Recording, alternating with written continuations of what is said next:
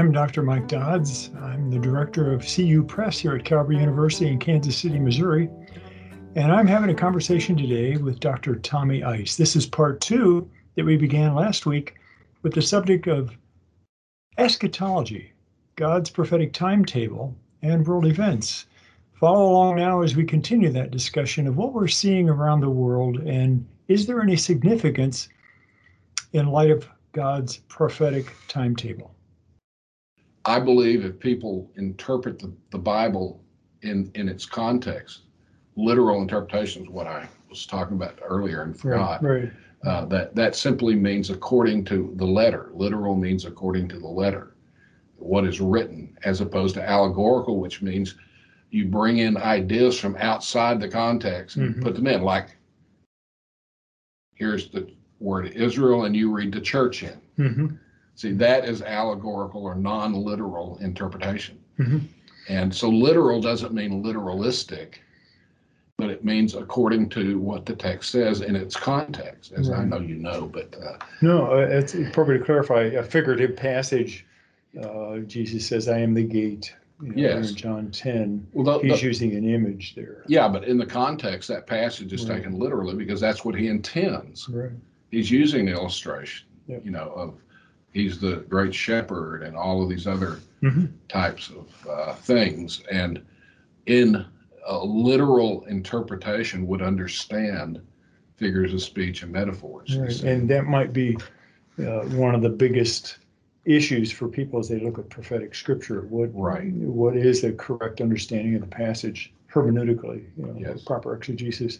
Your book touches on Israel. People look at Israel today and say it's not faithful. Well, Right, we it's look not. at it, we look at the nation and it's though we have a new prime minister that wears the kippah a little bit more than the other. Uh, Israel is still a focus of God's heart. Right, because uh, in our look, the purpose of the tribulation, the 70th week, is going to lead at the end of Israel being converted. So if Israel. The nation of Israel. Yes, I'll explain this. Yeah. In other words, if Israel as a nation is required, which it is, for the second coming to occur, according to the end of Matthew 23, you will not see me again until you say, Blessed is he who comes in the name of the Lord. Hmm. Uh, the, the condition for Christ to come and rescue the nation of Israel is that they have to believe and call on his name. And you Mhm. see that in Romans 11. He says, Behold, I tell you a mystery. There is a new, a new revelation. And uh, so the point is, is that the tribulation is where God's going to purge out the rebel. We see this in Ezekiel 20, Ezekiel 22. And during that seven year period, two thirds, as Zechariah says, of Jewish people will be purged out. Hmm. So that by the time you get to the end of the tribulation, and I think throughout the tribulation, uh, Jewish people will will start accepting Jesus as Mhm. Messiah. And so by the time you get to the end, I believe every Jewish person who's left will have accepted Jesus as Messiah and they will call on him. He'll come and the second coming is a rescue event Hmm. to rescue Israel. Otherwise, she'd be wiped out, it says, you know, Hmm. because all the nations of the world gather at Armageddon and come to attack Israel. And I even believe uh, there are passages in Isaiah and other places that talk about how from that point on, every Jewish person on into the millennium will be a believer. Hmm. God makes it up. It says the lean years uh, in the end.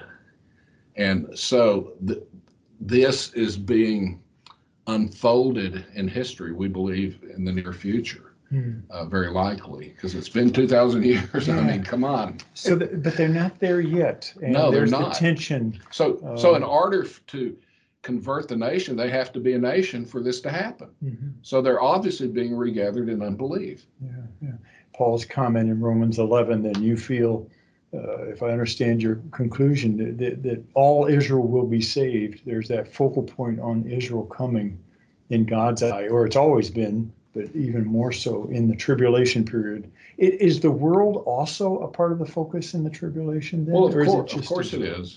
How so? Well, Revelation 3:10 says that you'll be kept from the hour, that hour which is about to come on the whole world to test those who dwell upon the earth. Mhm.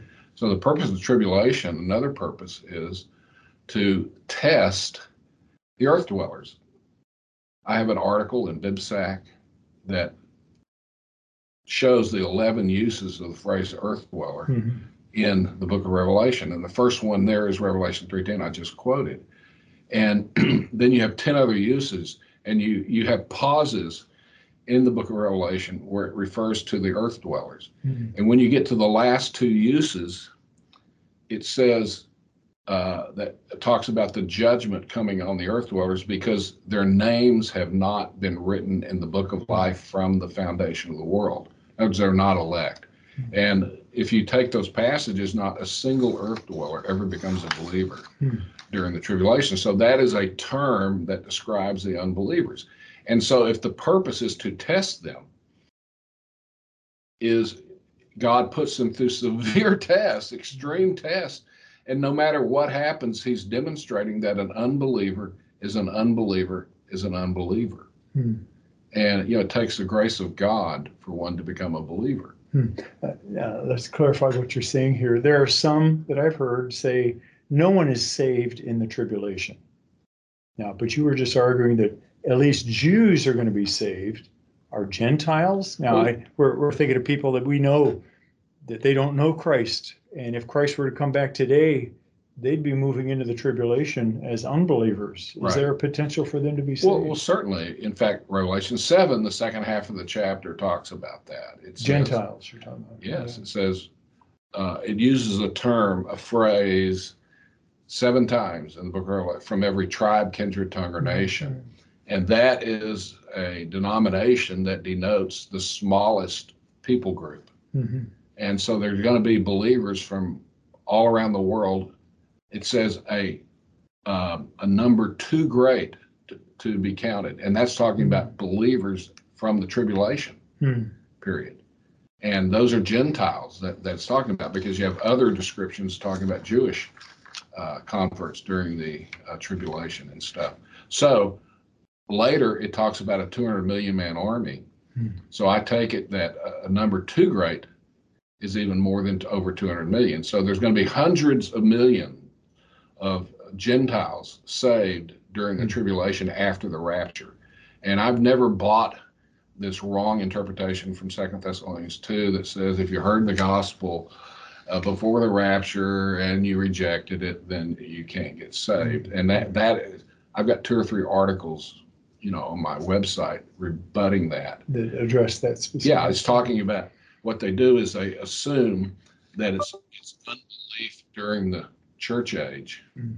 that impacts you during the tribulation. Well, sorry, but the, the context and the grammar and syntax of the passage is that it's during the tribulation that people have unbelief. Huh. It's not referring to the church age, you see, but that's uh, especially in Baptist circles, I heard that a lot uh, over the last Yeah. 50 years. The impetus to evangelism now. Right, you better do part. it now. And I Yeah. agree, today's the day, you need to trust Christ now. Yeah, yeah. Uh, but I wouldn't use misinterpretations of scripture to try to motivate people Never. to do that. Never, never. All right, you, you've got many articles and a lot of questions that we've engendered for me and, and others as they're perhaps listening in today.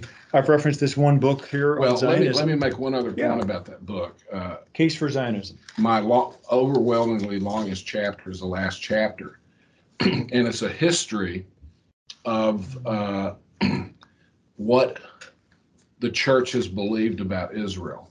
Hmm. And of course, the first 1500 years is pretty short because they're, they're uh, you know, anti Semitism came in and there was a hatred for Israel and Hmm. all of this. But the, the Reformation began to change things.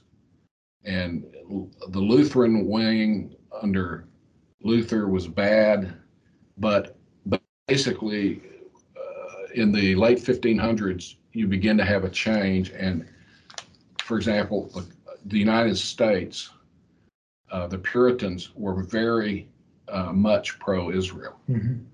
And so America had a different type of Christianity than European Christianity with its uh, heritage of anti-Semitism. Mhm. And we, we produced philo-Semitism. And this is why even today, uh, America, most Americans are, are pro-Israel, and whether they're Christians or not, because of that over overflow, and it's beginning to change. They've just done surveys with the uh, 18 to 25 year olds, and they're only Right. 50 50, which is which is a huge shift uh, away from Israel. But and that's because you know we haven't had a revival. These people are not believers. Mhm. You know they're getting into Antifa and all these crazy things, you know, like that instead of uh, being busy with the latest revival or evangelism project. Right. I, I also wonder, having been a, a pastor you know, Mhm. for years, that it's also the neglect of teaching it. Um, you know, for a number of reasons, people avoid prophetic themes. Uh, partly the the pressure from the culture. Tell me how to live today, you know, type thing. But uh, you know, we need to refresh our thinking. You've got many articles on the website. You've also got books at uh, pre pre-trib.org slash store is where they can find books. Got some other books. I've got another representative here, Ed Hindson and Thomas Ice, charting the Bible chronologically. If you could recommend um, yours, maybe others' books that you think are real good for somebody just starting at a basic level, what how, help me to put the big picture together. Yeah, I, I would recommend a similar book to that one, but one that Tim LaHaye and I did 21 years All right, ago. so Tim LaHaye and Tommy Ice. Yeah. And what's the title? that? Charting the End Times. Charting the end times as opposed to. And that has 50 charts and uh, chapters explaining the basics of Bible prophecy in Mhm. it. And, uh, you know, I'd recommend that. Okay, what about a mid-level? Somebody, yes, I already understand the basics. Uh, help me understand what might be next, but still at a basic. uh, I don't- or I don't know, but I, another one I'd recommend that's more extensive is Things to Come by Dwight Pentecost. Hmm, okay, That's a very extensive, now that's a little older book, yeah. but yet you're saying his exegesis, yeah, and that's what we're talking mean- about, scripture. it- yeah, the, Yeah. the interpretation of scripture hasn't changed, Okay, you know, and things. a, a book on a real deep level. Um, somebody really wants to Well, go. that's the one I would recommend. For, I, Okay. I'm not sure about the intermediate uh, Okay, thing. All right, all right. Uh, your books uh, would be available not only on your website, but where else? Just Amazon. Anywhere, any, any You place that know, good in, books are in those sold. kind of places. Okay, that's, you're Yes. distributing widely there. Um, How can our listeners contact you? They maybe have a question, or maybe somebody would want to call Tommy and say, hey, come on over and do a conference with us, or join our conference? How do they Well, the contact best you? thing is the email. Is And could they do that through your website? well, uh, probably. I'm not sure. I think my email's on there, There's a contact. but uh, but it's simple. It's Mhm. simply Ice T, my last name, I C, I C E and the letter T. T. I used to be a drink, but now I'm a rapper. You know, Ice T. Yes, I At pre dash trib.org.